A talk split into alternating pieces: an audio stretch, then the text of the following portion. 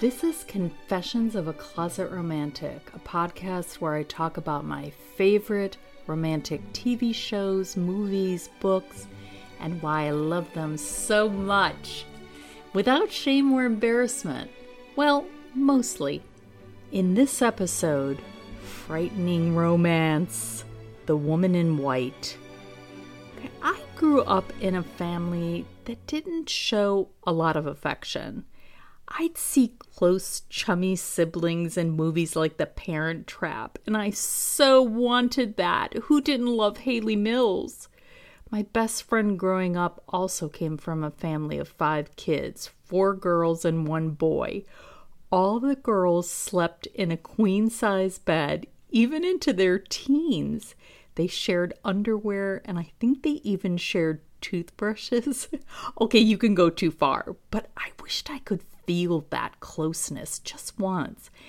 And I kind of did with a coworker I had in England. I think she may have gone to boarding school, but she would stand close when you would talk to her and kind of bump your shoulders when you made a point or tap you with her arms. It was the sweetest expression of solidarity, like, we're in this together kind of feeling. That kind of affection is at the heart of the 2018 PBS miniseries The Woman in White. It's based on the 19th century novel by Wilkie Collins, and according to Britannica, the story is based on a real criminal case, which is tragic and spooky. It starts out like a typical period drama.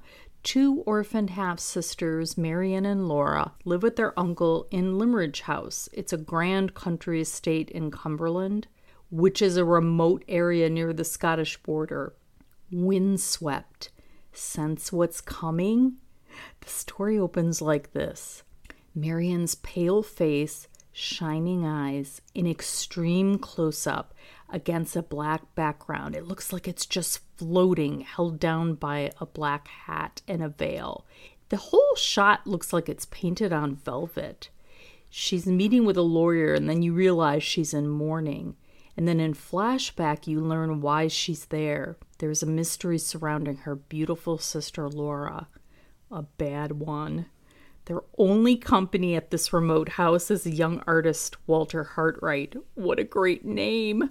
And their uncle hired him to teach them the ladylike hobby of painting. He arrives to his new gig in time for breakfast, which Marian chucks and slides at him across a massive dining room table. Oh, it's so funny. This is how she introduces herself and her sister. Mr. Hartright. Allow me to introduce myself as one of your pupils. You're one of the nieces? I'm Marian Halcombe. The other niece, my half sister, is Miss Fairlie. Please. And apart from the fact that we, uh, we share the same mother, we're as unlike each other in every other respect possible. My father was poor, her father was rich, leaving me with nothing and her with a fortune. But I have to admit, we're honestly fond of each other, which is entirely unaccountable given our circumstances. Everyone thinks me crabbed and odd, with perfect justice. Everyone thinks her sweet tempered and charming. In short, she's an angel. And I'm Oh, I know. Well, I suppose I should let you finish that sentence in the name of female propriety. And instead, I advise you have nothing to do with that cold ham at your elbow. And wait for the omelette to come in. And I will do all a woman can to hold my tongue. Uh, please, not on my account. This doll of a bohemian is played by Ben Hardy. How can you not fall for this guy? Blonde curls, blue eyes, artist smock. When he says, I am at your service, I melt. Laura falls hard for him. She is sweet femininity personified, while Marian is more the Vita Sackville West to her Virginia Woolf. She strides about in long culottes that look like long skirts, men's waistcoats, and frock coats. She takes charge. She looks people straight in the eye. She asks direct questions and expects answers. I'm thinking this was strictly the prerogative of men at the time. I don't know if the book is written this way, but the screenwriter puts the focus on Marian, played by Jessie Buckley, as a feminist hero. She becomes the main focus and catalyst. She's smart, courageous, takes the typical male role in protecting her sister. Laura's well being is top of Marian's mind at all times. Her comfort, her safety, happiness. When they share a scene, you just feel that bond.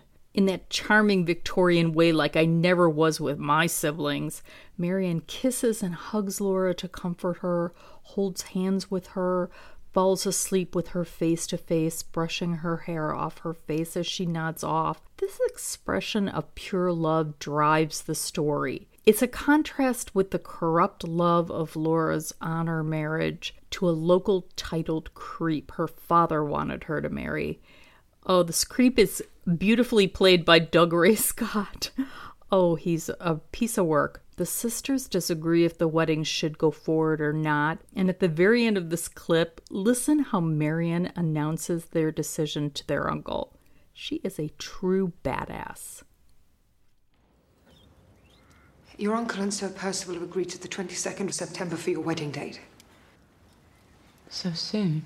I shall go back and tell him that he cannot have it. It's too late. It's Marian. not a minute too late. The question of time is our question, not theirs. It will only involve us in more trouble and more confusion. Are you to break your heart to set their minds at ease? No man under heaven deserves these sacrifices from us women. Men are the enemies of our innocence and peace. They drag us from our parents' love, our sisters' friendship. They they take us body and soul for themselves and fasten our helpless lives to theirs as they, as they chain a dog to a kennel. And what do the best of them give us in return? No, no, let me leave. I'm mad when I think of it. All your love and courage and devotion will not alter what must happen sooner or later.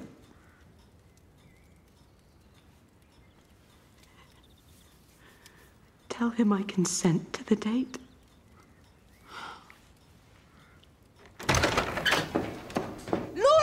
To the 22nd of September!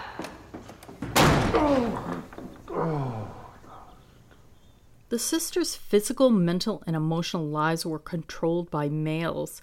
At points, it was like hard to take a breath. You feel the claustrophobia.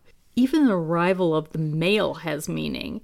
It was almost impossible for them to get messages to the outside world or hear from anyone else. Talk about trapped. I don't want to give away one bit of this plot because it has a lot of really great twists and turns. There's an abusive marriage, a wife locked in an asylum, quiet dread everywhere. The acting, the lighting, the sets, how shots are framed, the mood, it just sucked me into every scene. A grassy clearing full of woodland animals still has anticipatory dread in this series. There are five episodes, but it's more like a five hour movie. Events come to roost by episode four, and I loved these women so much I could barely stand the tension. I was so afraid for them, but seeing Marian become the heroine was the best part of this story. The romantic tropes are pretty unconventional. It turns out to be between the sisters as well as Walter. Without giving too much away, let me tell you the tropes come full circle. You know, I love a trope that comes full circle. Oh, there's the most touching natural proposal scene I've ever seen in this miniseries. It's just a few moments, but it dragged tears straight out of my throat. Love is an action, and this story proves that. I love that there are three views of love here pure self sacrificing love between the sisters, twisted and corrupted marital love because of greed and power hungry men, and unconditional romantic love. If you're a fan of classic film, there's a fantastic 1948 version of this story with Sidney Greenstreet. It's not as creepy as this one, It's a bit glossier, but it's so suspenseful. For sure, this miniseries is more romantic thriller, emphasis on thriller than sweet romance, but the settings are so atmospheric and the love between the sisters, the bravery and strength of Marian, their love for Walter is so beautiful. The whole series becomes something different and surprising. This series would be a perfect bookend with Tim Burton's Legend of Sleepy Hollow for Halloween. They're both visually stunning, have a dark, mysterious tone. They're very different, but in both, things resolve pretty happily. So put a pillow in front of your face if you have to. I did, but don't miss this.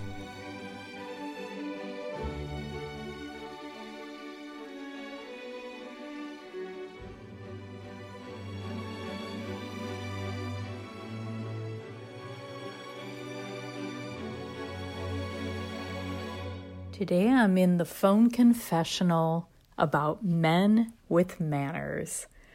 Okay, in this episode, I talk about the character of the artist Walter Hartright saying to the character of Laura, May I be of service? Or I'm happy to be of service. Okay, there is something so sexy about men with manners. I'm thinking also in the early 20th century, not just opening doors for women, not like that, but the manners that made anybody, men or women, feel cherished, seen, cared for. Like the little thing about standing when someone enters a room or leaves a room. I can remember that lasting well into my high school years and maybe even beyond. And it's such a beautiful act of respect to that person who is entering or leaving. I also love the sort of really generous, it is slightly more formal, but when someone comes to the front door, please come in. May I fix you a drink? You know, it's just that thing that makes someone feel like, wow, I'm really happy you're here. And when men do that, I, and also let me just say that sort of modern, when you say thank you and someone says, my pleasure, there is something really beautiful about that.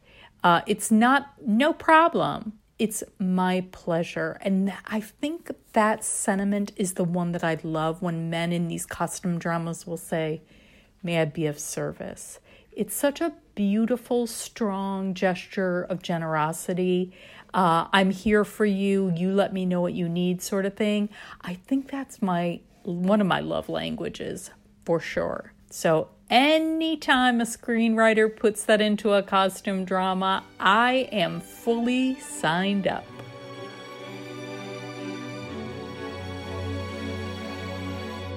I'd love to feature your romantic confessions on the podcast.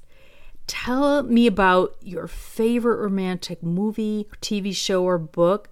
You can confess right on your phone. Just record a voice memo, click share, and email confessionsofclosetromantic at gmail.com. Or visit confessionsofaclosetromantic.com and leave me a voicemail by clicking on the tiny blue microphone at the bottom of the page. Don't forget to let me know if you want your confession to be private or shared. I can't wait to hear your confession. Find show notes with links to what I've been babbling about at confessionsofaclosetromantic.com so nice to have your company. Until next time, wishing you shame free romance.